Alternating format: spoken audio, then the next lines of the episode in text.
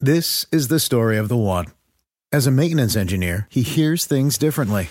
To the untrained ear, everything on his shop floor might sound fine, but he can hear gears grinding or a belt slipping. So he steps in to fix the problem at hand before it gets out of hand. And he knows Grainger's got the right product he needs to get the job done, which is music to his ears. Call, clickgrainger.com, or just stop by. Granger, for the ones who get it done.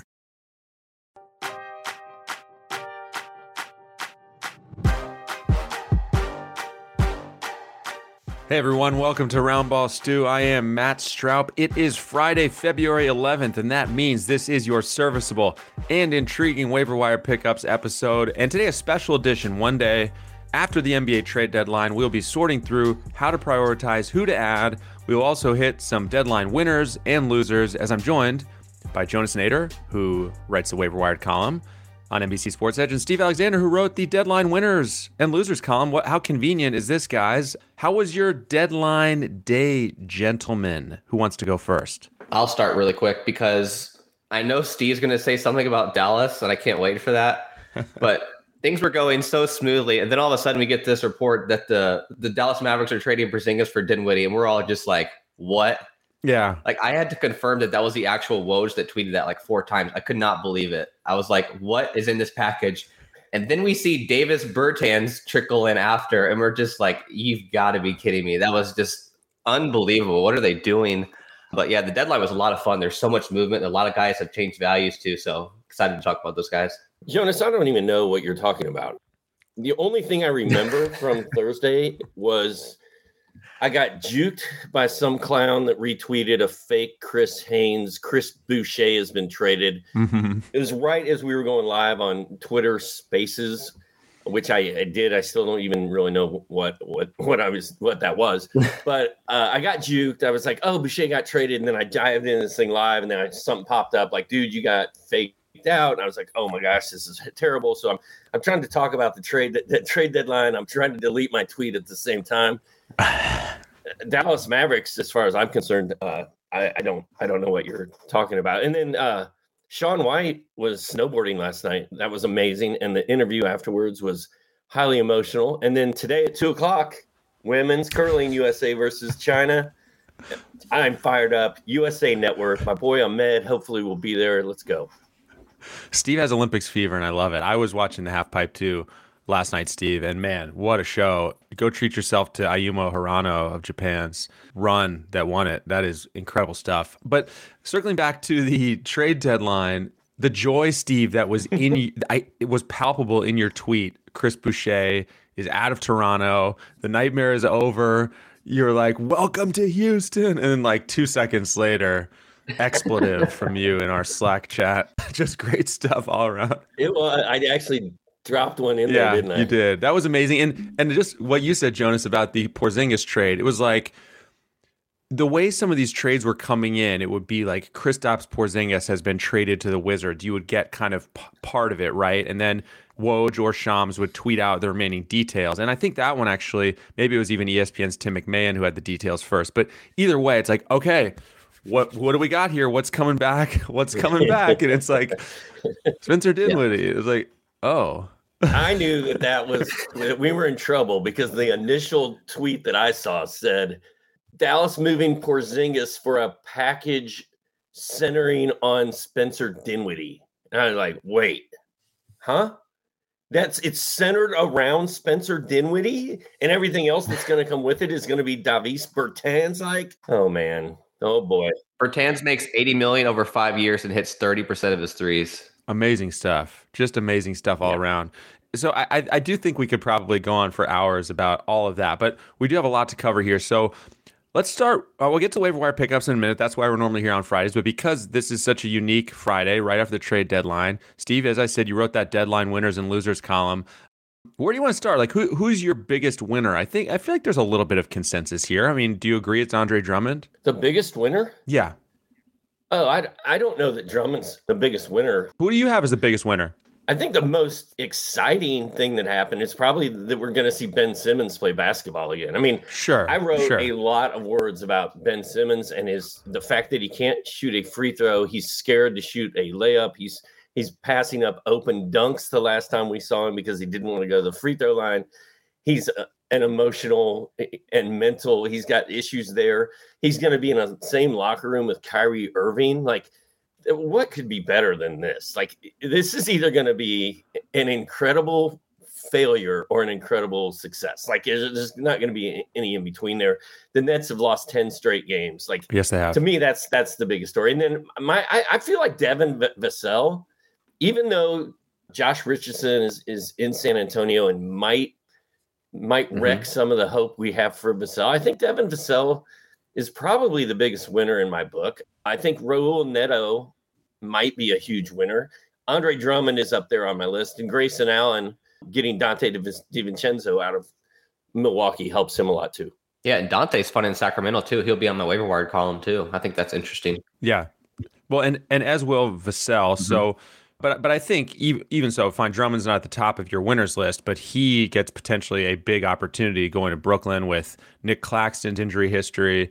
There were reports that the Nets were trying to move Claxton right before the deadline from uh, Kristian Winfield of New York Daily News. So, anyways, Drummond obviously gets a big upgrade. Let's talk a couple losers though. And one that stands out for me is Jaxson Hayes. And I was writing the trade deadline live blog yesterday and during some downtime which there was in the morning I was writing about I was I was wondering maybe is Herb Jones going to get squeezed by the arrival of CJ McCollum like are we going to see his minutes get scaled back cuz Jaxson Hayes has been playing well turns out game 1 of McCollum it was Jaxson Hayes who took a big hit now maybe they'll play matchups moving forward and we will see Hayes but he only he only got 17 minutes how worried are you Jonas about Jaxson Hayes I'm a little worried because for some reason they played Gary Clark almost 20 minutes. Yeah. That that's unexcusable. Like you can't do that. Uh, Jaxson Hayes, the big reason he was having so much success is he was playing the four. Right. Uh, because he's so mobile, he can run the floor. That actually worked out really well for him. And now he's relegated back to a backup center before Willy Hernangomez is even cleared. Yeah. That's a big concern for me. But I'd like to see one or two more games of him before I drop him because, like we saw, he's so much upside. He's a guy that shoots 70% from the floor. Right. Can block shots uh, can handle the ball even a little bit too for a guy his size too. So yep. I'm going to wait one or two more games, but definitely frustrating development there. Yeah, a week ago I was fired up about Jaxson Hayes, and what did he do? Four points and one rebound in that game. Limited minutes. I I dropped him today for my my, my yeah. man. We're going to talk about him later. Poku I, I can't get enough of Poku right now. So uh, Jaxson Hayes to me, I'm I'm moving on because I I don't have time for guys to have four points and one rebound on my roster. Yeah, well, your rosters are too good, Steve, for that. But Jonas, they're I'm too with, good for a Jaxson Hayes. I'm with you, Jonas. I'm giving it another game or two at least. Uh, yeah. Moving to our next likely lose trade deadline loser, I would say, guys, are are you as worried as I am about Tyrese Maxey? More worried? I mean, it just feels like minutes wise he should be fine, but opportunity wise, I, I think he just gets crushed, Jonas. Yeah. So right now he's a mid rounder. I think he he's going to become more of a late rounder for me. Like you can't plug in James Harden who has a 30% usage rate and not expect a huge dip across the board, right? And Maxey's right. the kind of guy that needs usage because low steal rate, low block block right. rate. He's an efficient player, yes, but he needs that high volume just to make it worth make it worth it, you know. So Maxey's definitely a loser. I think he's sub top 100 now. You can't drop him, obviously, but yeah, this is very frustrating for him for sure. Yeah, Maxey's on my list of losers. I'm I'm not dropping him. Uh, to me, he's he's going to take a hit, but I think he's still the starting point guard for Philly, and he's still going to play a bunch of minutes. James Harden is also not healthy right now and has not been healthy for a while. He missed a big chunk of last season. He's he's missed a decent chunk of this season. So I'm not writing off Tyrese Maxey, especially since Maxey's been such a huge part of what the the Sixers have done so far. But am I concerned? Yes. To me, Spencer Dinwiddie and Derrick White, like those two guys, mm-hmm. they took a huge hit, and you have to you have to reevaluate them and, and make sure that they belong on your roster. You have to reevaluate your life. James Harden, by the way, should make his debut next week. Was the latest blurb on NBC Sports Edge. So, yeah, could be a minute there. And oh, you mentioned Dinwiddie being a loser, Steve. I'm I mean, I'm pretty worried about Jalen Brunson too, right? Jonas, are, are you concerned about Brunson or, at all or, or not? You don't share that concern? No, no. So the reasoning I've heard that the Dallas Mavericks did this is so they could pay Finney Smith and Jalen Brunson. Brunson's their big priority. They've already signed DFS now. Okay. So they just cleared up a ton of cap space to sign Brunson, assuming they can flip Bertans later. So Brunson is their starting point guard of the future, assuming you don't consider Luka Doncic their point guard, even though he is. But they love Brunson. I don't think Dinwiddie's a threat. I think he's a high end backup point guard in the NBA, a low end starter. So I'm not worried about him at all. I think he gets okay. in for Tim Hardaway Jr. I'm, I'm, glad. I'm glad to hear that. But uh, Steve, where where do you land on this? I just I don't think Dinwiddie is very good. He scored what seven or fewer points in five of his last seven games as the premier focal point point guard of the Washington Wizards. Like he's just he had that triple double in the middle of it, and only one of his career. And the rest of his games for the last two weeks have been trash. Uh, so now you're going to move into a team. He's a point guard, right? And you're moving him to a team that has Jalen Brunson and Luka Doncic starting for it already. Like I just don't see yeah how that works. I and our guy Reggie Bullock is still balling out, and they're going to need a a scorer without Porzingis around. So I think Bullock is safe. I just don't. I don't see a window for Dun- Dinwiddie to do a lot. I just worry. I mean, I just worry about it squeezing Brunson a little bit. This isn't a guy, kind of like what you're saying about Maxey Jonas. It's not a guy who has like a big steal rate or something. So he has like a ton of margin for error when it comes to fantasy. And uh, the, so the Mavs are high on Brunson p- playing to pay him. That's great, but Dinwiddie arriving in town, it is another point guard who does expect to play, and I think they're going to use him. I don't know how many minutes. I don't know what the minute split will be, whether, whether they'll overlap or not. But I, I, just worry about Brunson doesn't have a huge margin for error. So if he loses, I don't know, four minutes a game, you know, we're going to feel that. Yeah, he's definitely not a winner, Brunson. That is, but I don't think he hits. I don't think his value hits too hard. Is what I'm going to say. Okay. And while we're talking about the Dallas Mavericks, may I just point out that Luka Doncic tends to go off every time Kristaps Porzingis was, I should say, in street clothes. And last night, Luka went for 51 points. He had 28 in the first wow. quarter, missed two free throws, Matt Stroud. Uh, Stroud, nice. sorry, couldn't help it. Missed two. Well, your boy was in the chat room yesterday, just lighting it up with with Stroud this and Stroud that. I love monorails is his code name. That's that's beautiful. But my, my point is, without Kristaps Porzingis there, I think Luka is going to start going bananas. And it started last night. He missed two free throws at the end of the first quarter, or he would have broken Dirk Nowitzki's first quarter scoring record of 29 points. Wow. We've hit some deadline winners and losers. Check out Steve's column on NBC Sports Edge. Let's get to the waiver wire pickups. We've already mentioned Derrick White, who has been traded to Boston, and we've already mentioned Devin Vassell Jonas, who I think you and Steve are both pretty excited about. So, so give us your thoughts on Vassell. Yeah, people are worried about Josh Richardson. You should not be. He's been cooked, washed, all that good stuff for three or four years ever since he left Miami. He's just not a good player anymore.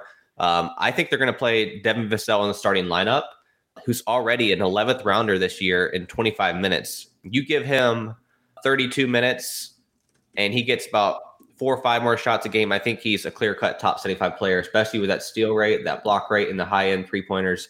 Um, the sky's the limit for him. I am super excited about him. Like I said, the backcourt of the future in San Antonio was always going to be DeJounte and Vassell, and they finally cleared White to make it happen.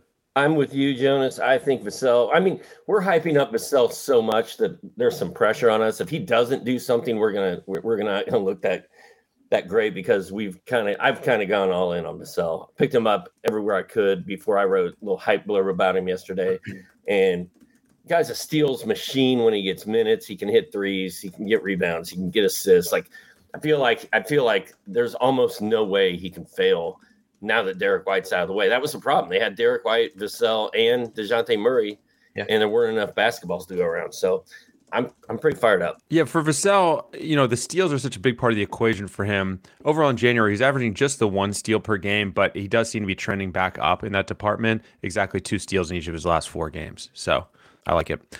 The next category, Jonas, on the list you sent me is Pacers bigs. The Pacers front court, Domantas Sabonis is gone. Miles Turner is not. The Pacers also brought in Jalen Smith from Phoenix. So how do you decode this situation, Jonas? Yeah, so fantasy managers were hoping that Miles Turner was going to get moved yesterday. That did not happen. So that is a little bit of a buzzkill because we were picking up Isaiah Jackson and Goga to a degree because of the fantasy playoffs, right? We are expecting him to get all the minutes down the stretch.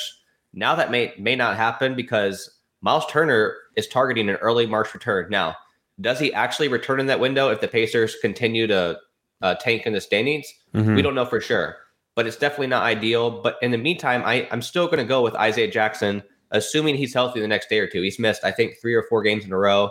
Um, he's currently questionable for tonight.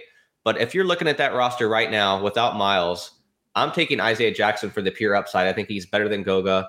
And I was high on Jalen Smith initially, but it sounds like the Pacers tried to move him again before the deadline yesterday, too. So maybe they're not too interested in playing him a ton of minutes. But either way, Isaiah Jackson is a long term play here, at least until Miles Turner's back. Yeah, the key is long term because, like you said, Jonas, he's missed four games in a row.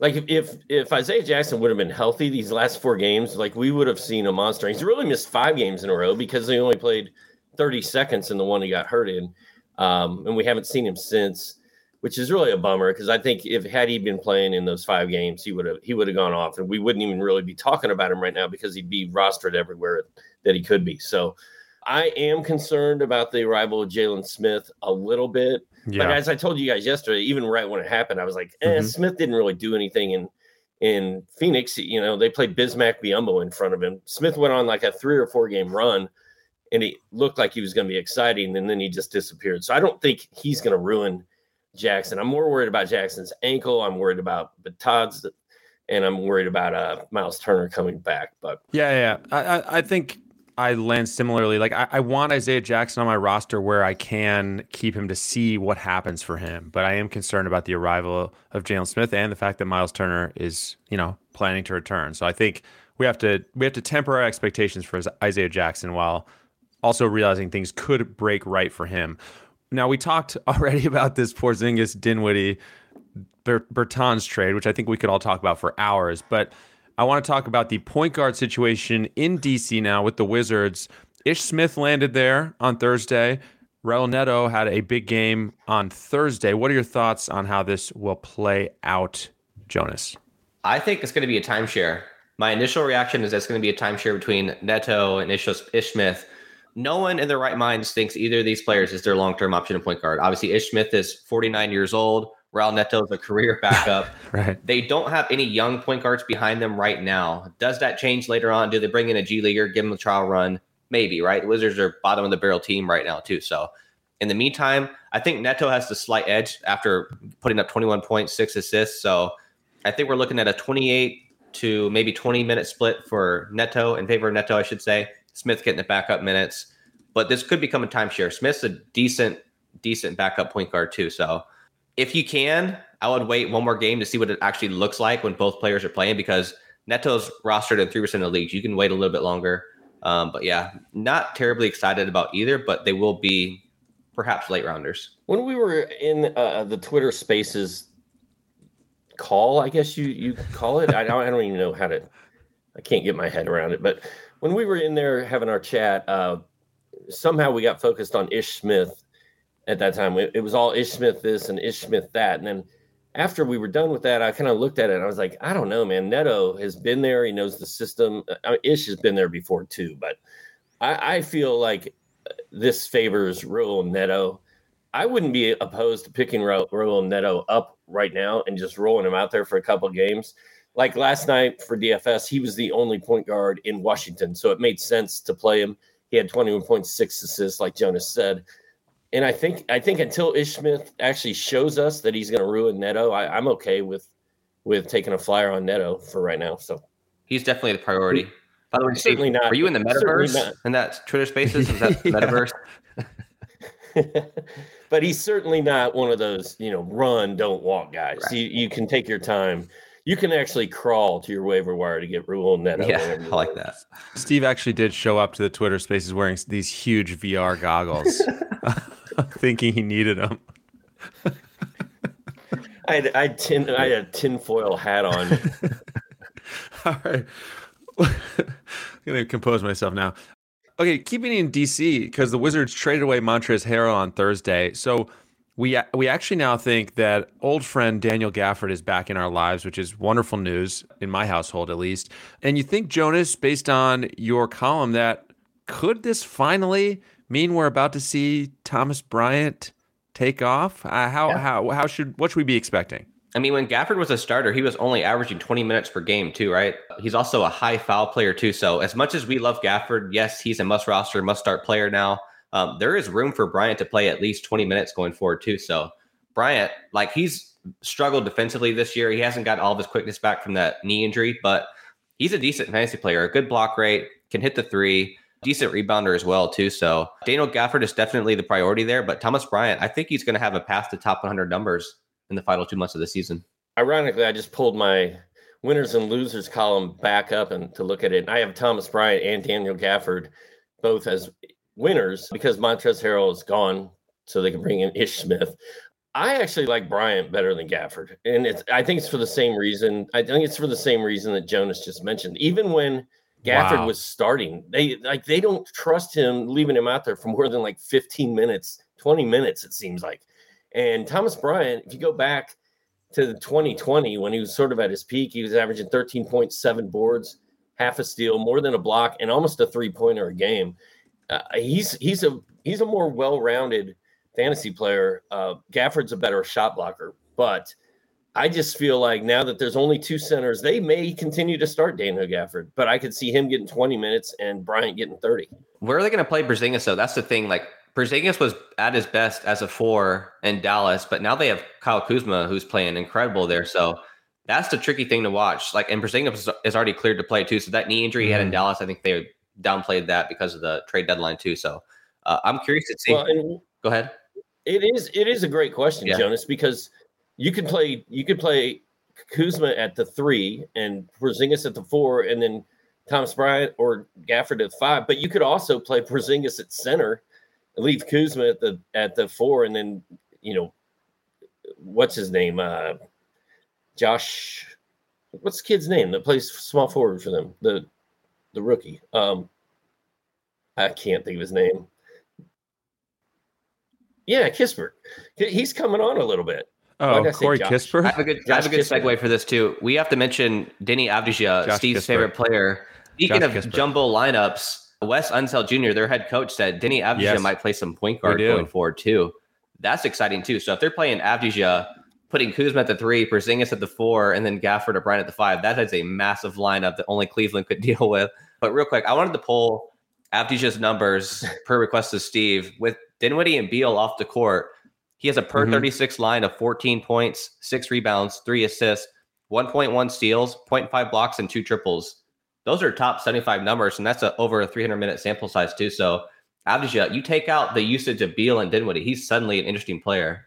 You hear that, Steve? Well, if I would, that's the if, sound of Avdija rocketing into the sky. I will admit that he is intriguing right now, and I and if I didn't write him off, swear him off, uh, and and promise myself and the world that I would not pick him up again this year, I would be enticed to go get Deni that's, So, that's so I, th- I, think it's probably a good move, but I'm not doing it. I'm I'm Poku. I'm Team Poku all the way. I'm dug in. I will not. I will not admit. I'm not ever. touching Deni Avdija again until 2020 next year. Well, I picked him up Whatever. in the 14 team company league. He had 13 points, four boards, a steal, a block, and two threes in 32 minutes on Thursday. So keeping my expectations from you know getting too high, but I am I am intrigued. And I do think he's a worthwhile worth a look. I think he was five percent rostered last I checked in Yahoo yeah. leagues. What do we think about? I, I I think I don't want to spend an hour and a half on the Wizards, but there's a lot to to talk about here. What do we think about KCP with no Beal, no Dinwiddie? To me, I'm I'm not that excited about it, Jonas, but maybe you can try to sell it. KCP is Devin Vassell at the Y in 30 years, right? this is going to be. um, he's just the ultimate steals and threes guys. And now that there's suddenly shots available for him with Dinwiddie not jacking up 29 footers with three seconds uh, into the shot clock. So he's suddenly very interesting. and Wizards have no one right now, too. So I'm excited about him. I don't know that I can follow I think Steven heard that, one. So All right he, he's cold. He's been cold lately. You know, KCP ten points per game on thirty six percent shooting his last ten games. But opportunity wise, I, I, can see it. So he's definitely on the watch list for me at the very worst. Twenty six percent rostered. Well, I think it, it, like the best news for Deni Avdija is that KCP is the only thing standing in his way from major success. So that that bodes well for Deni. Also, I'm I I'm I honestly could not care less about KCP. How about that? Well, that's fair. I, so Dallas quickly. I mean, Porzingis had already been out. He had missed the last six games anyway. So I think we kind of know what the deal is there. I mean, I certainly haven't run to pick up Maxi Kleber, but does anyone want to? Jonas, do you want to make a case for for that? Sure. Real quick before Kleber, though, Dorian Finney-Smith, check your waiver wire for him. He's suddenly a very interesting player. Uh, he's rostered in less than 40% of leagues, too. Per 36 of 12 points, six rebounds, 2.5 dimes, 1.6 steals, 0.6 blocks, and 2.1 triples with Porzingis off the court. As for Kleber, um, minutes have been a little lower uh, recently because of that left knee issue he had. He's had this left knee issue for several years now, but it sounds like he's getting ramped up. Had 27 minutes in this last game. And if you remember, I think it was two weeks ago. Yeah, it was. He had four blocks and three steals in, a, in one single game, too. So Kleber is a lot of fun. He's widely available at 16% rostered, and his minutes are ramping back up, and they have no one in Dallas. So I'm, I'm excited about both. Probably late rounders is their floor top 100 is their upside. Kleber is a lot of fun. Uh, I have not heard that said before. I have also never experienced it. like Kleber is is like my my Hassan Whiteside counterpart. Like if I play Kleber or or Whiteside in my lineup, you can guarantee zero blocks, four points, two rebounds, maybe an assist, and a couple turnovers they're not in my lineup. They they both go off. I've never had a fun experience with Kleber. At least I know Hassan Whiteside can put up a monster line every now and then. Should Kleber go off without Porzingis there? Yes. Will he? I I I don't know. Occasionally he will. When he's not when he's not in my lineup. One more to hit before we take a break. Donte DiVincenzo is a Sacramento King, as we said. What are you expecting there, Jonas? Well, the interesting thing is, is do they play him as a three? Because that's kind of like his major path to minutes. Because they have mm-hmm. Mitchell playing the two. Are right. they willing to play him at the two and three? The reason I like him so much in Sacramento is because the Kings have already used so many three point guard or three guard lineups. Like I don't think it's going to be any issue. Uh, and DiVincenzo, two years ago when he was actually healthy, he was in that mid round conversation too. He has the ex- insane steal rate, close to two per thirty six. He can pass the ball, decent rebounder for his size too, and he can hit the three too. So kind of that Devin Vassell upside, I would say. And the Kings have been eyeing DiVincenzo for years now, we've heard. So they're very high on him, obviously, and I'm excited about him. I don't know, man. It seems like there are a lot of guys just as tall and same weight as him, like Justin Holiday, Jeremy Lamb, Davion Mitchell, Donte DiVincenzo. Like there's a lot of guys. And and Lamb and Justin Holiday both got big minutes in their first game for Sacramento. That, of course, was before Donte DiVincenzo was there. I feel like they're playing Davion Mitchell more as like, well, I think he finishes games as a two and starts games out as a backup one. But either way, he's playing both guard spots. I, I'm just worried about it being a little too crowded in there. But I, DiVincenzo's more talented than Lamb and Holiday.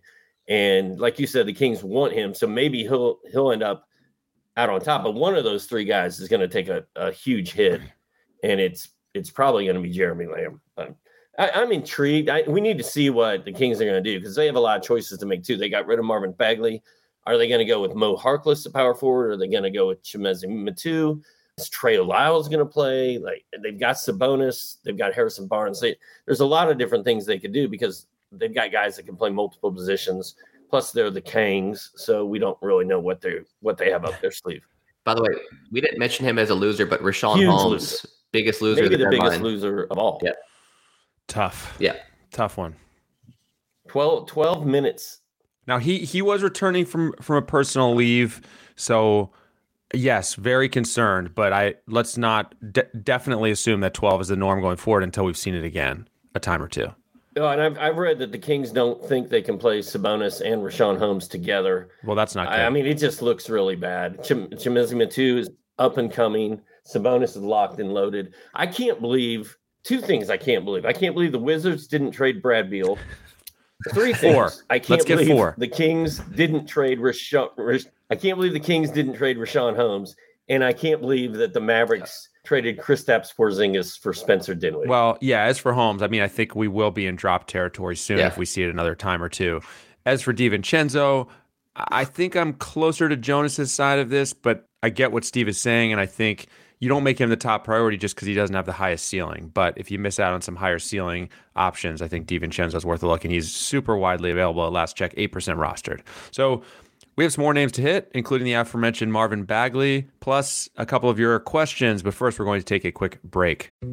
Dietz and Watson's been making meats and cheeses the right way since forever. What's that mean? It means never cutting corners, ever. It means cooking, not processing. It means our Virginia brand ham that's cooked to perfection, then twice baked to layer the flavors. It takes more time, but you can taste the difference. We come to work every day to do it the right way, even if it's the hard way.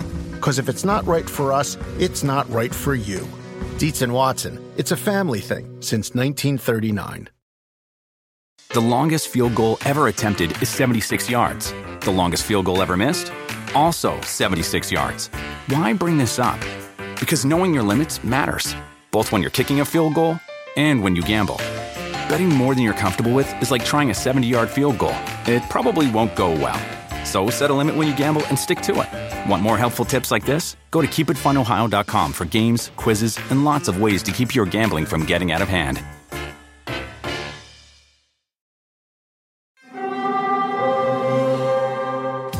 Hear that? It's the call of the Crave. And when the Crave calls, you know what to do. Try the $5 Bacon Bundle, because the only thing better than a White Castle slider is a White Castle slider topped with crispy hickory smoked bacon. So pick any two of either the Bacon Cheese Slider, 1921 Bacon Cheese Slider, or Chicken Bacon Ranch Slider.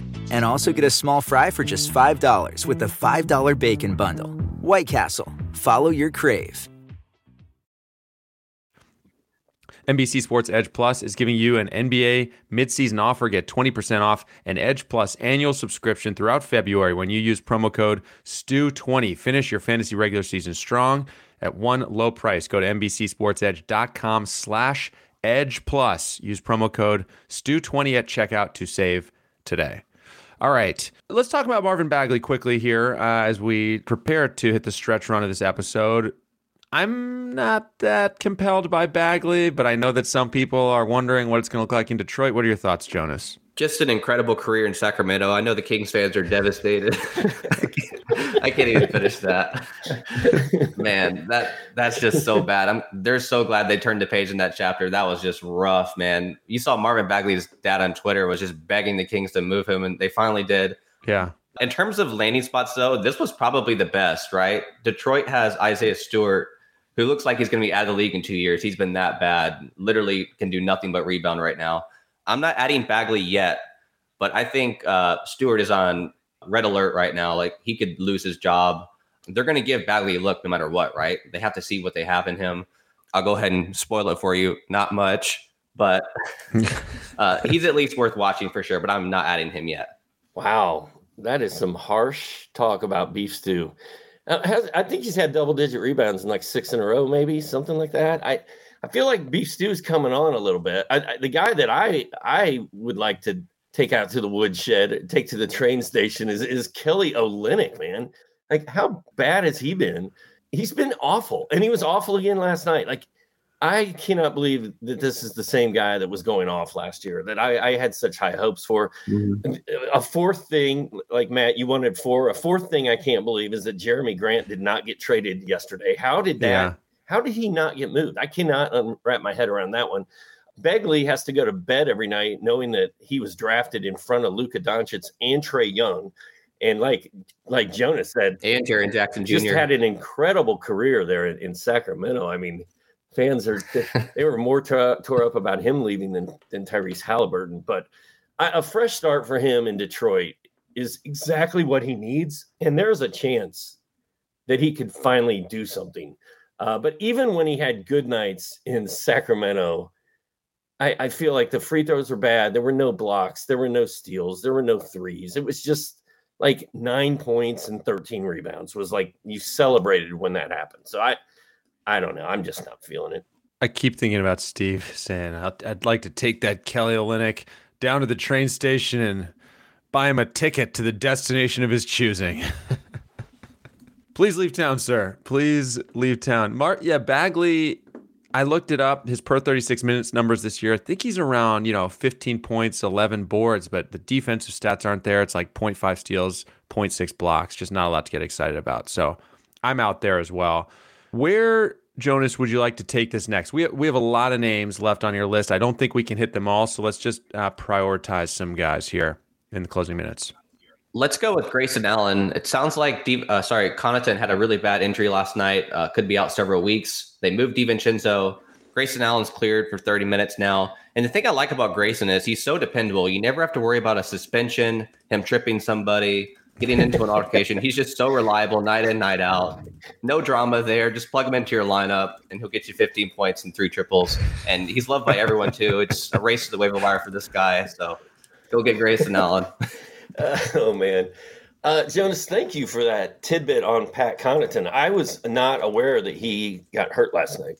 So I was already fired up about Grayson Allen before I knew that piece of information. Um, I wrote that winners and losers thing in like four o'clock this morning. Did not did not know did not see that news. So to me, without Donte DiVincenzo and Connaughton there, it's Grayson Allen forty minutes a night. So I, I think he's a another winner. Um, another winner. Everybody loves him. Yeah.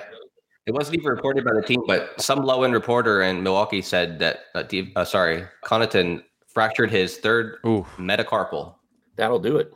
If it's re- if it's real or not, we'll have to see. But I'm pretty sure it is. As Jonas said, just a race to the waiver it wire to now. go get Grayson Allen. Yep.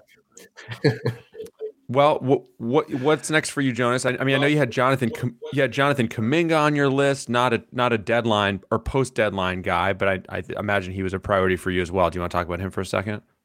Yeah, for sure. So it used to be Otto Porter Jr. was like kind of the big winner with Draymond out, but ever since that back injury for Otto Porter Jr., we're kind of seeing the Wizards version of him, right? No mobility, low minutes, uh, doesn't look quite right. So now Steve Kerr has gone back to Kuminga, who was in the doghouse a few weeks ago, but now he's suddenly back in his good graces.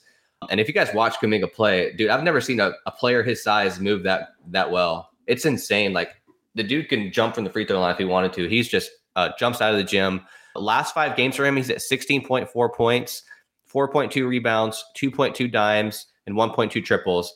Uh, very low steals and blocks, which is weird yeah. for as athletic and weird. long as he is. But I think we're going to see more of that down the stretch when he gets more comfortable. He's kind of he's in that mode where he's like he doesn't want to make a mistake on defensive end, so he's not gambling at all. If you guys watch him, he's he's kind of nervous. He's looking over at Steve Kerr a lot. But yeah, I think Kuminga is going to be a, a hell of a player someday. I'm excited about him. He's got another three to four week window with Draymond out to put up numbers. I've got Kuminga on like three teams. I'm with you, man. He's going to have his off nights. He was in the doghouse, like you said a little while ago, but he's he's getting minutes again, and he's he's super fun to watch. Like mm-hmm. I'll watch Warriors games just to just to watch him play. He's he's fun. So I think he should be rostered everywhere.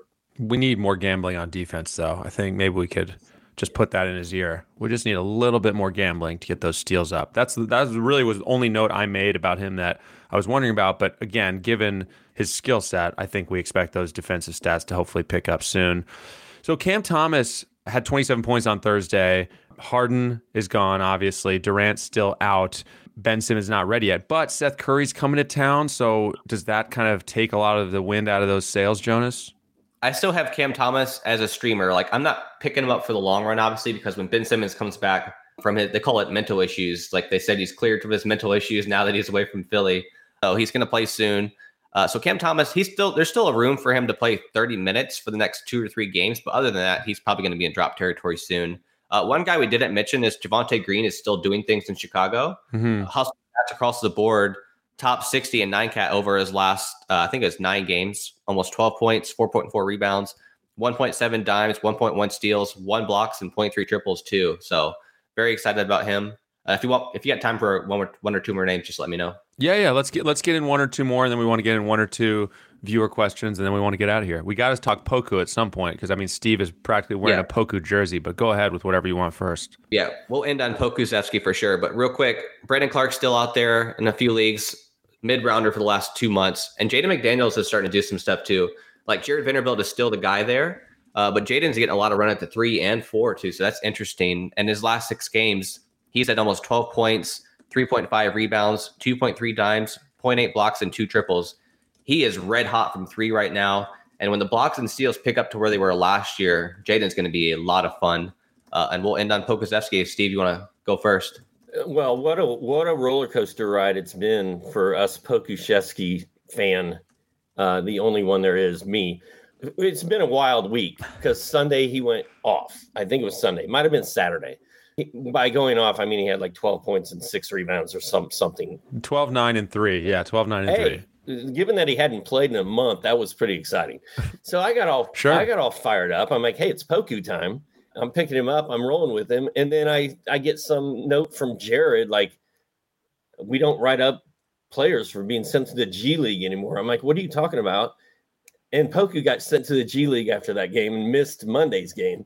So I was like, oh no, this is terrible. I wrote a blurb up. I'm like, Poku got sent to the G League. I'm sorry, everyone. Mhm. And then he got called back up the next day. And that line, 30 minutes, seven of nine shooting, four triples, 18 points, four boards, four steals, two blocks. Derrick Favors, old man, 47 years old. Derrick The Favors old man, 50 the old river. the old river. Deep. 15 minutes, zero shots, zero points, three rebounds. Like, that's all I need to hear, baby. Derrick Favors is not going to play for this tank fest down the road. Pokusevski's not going to win games for this team because he's he's literally uh, the size of my pen as far as his muscle goes. But he's going to go out there. He's going to shoot threes. He's going to do stuff because he's also super tall. Um, I could not be more fired up.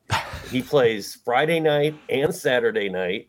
I'm all in. It- just go all in on Po- Pokusevski's for Friday and Saturday, and then you can either thank me or take me to the train station on Monday, and we'll go from there. I mean, if he goes off on Friday and Saturday, and you took a flyer on him on Friday afternoon, be right before the the U.S. women take on China in curling, you you could really hit the jackpot here. Yeah, Steve, I'd like to apply to be the co-president of the Pokusevski fan club because before the season, I had to explain to my wife why I spent a thousand dollars on Pokusevski rookie cards. that was not an easy conversation. Oh man. Oh, I was an early great. I was an early guy on the Poku train last year and I got to admit I kind of got off at some point. Welcome to Jonas's improv says BT underscore photo. It's been going on But whole yeah, show. I think you guys are kind of carrying this at this point. So I'll, I'll leave it in your capable I'll make one quick case for Poku as well. Um, last year, he started 28 games. He was at 11 points, almost six rebounds, almost three assists, almost a block. That's a lot of almost. I probably should say the actual numbers. And 1.7 triple. Can we edit out? Let's edit out Yeah. one of those almost. Okay, thanks. So he's a lot of fun. If you remember, also, I think it was his last game of the of the season uh, last year. He had 29 points and six triples versus the Clippers too. So if you want a silly season hero, I think Pokusevski is just a prime candidate, and they have no one in that front court besides Bazley that they actually want to play. So I'm excited about him down the stretch. I will take my Pokusevski excitement and funnel it toward Hamidou Diallo because now Cade Cunningham has been out five games with a hip pointer. Maybe it is just a hip pointer, and we're going to see him return uh, as early as tonight. So that would take a lot of wind out of those sails. But Diallo is starting to play well again, and I don't know. I just have a feeling that in Detroit, like we maybe not. You know, we may we may get a lull. We may uh, hit a stoppage in the Diallo momentum once Cunningham's back, but just feels like Diallo has silly season success written all over him. I actually agree with you because if you remember last year, they sat Jerami Grant a ton, even when he was remotely healthy. So they sat Jerami Grant a ton. I think they're going to do the same with Cade. They really want another high pick this year and next. So yeah, and they got rid of Josh Jackson as well and Trey Lyles too. So if you're looking at that roster in terms of upside, right, it's Diallo, and then you maybe look at Saben Lee in very very deep leagues later on. But yeah, uh, a lot of fun. Um, also, by the way, Killian Hayes last night fouled out in 13 minutes. Uh, shout out to him. That's impressive. So Man.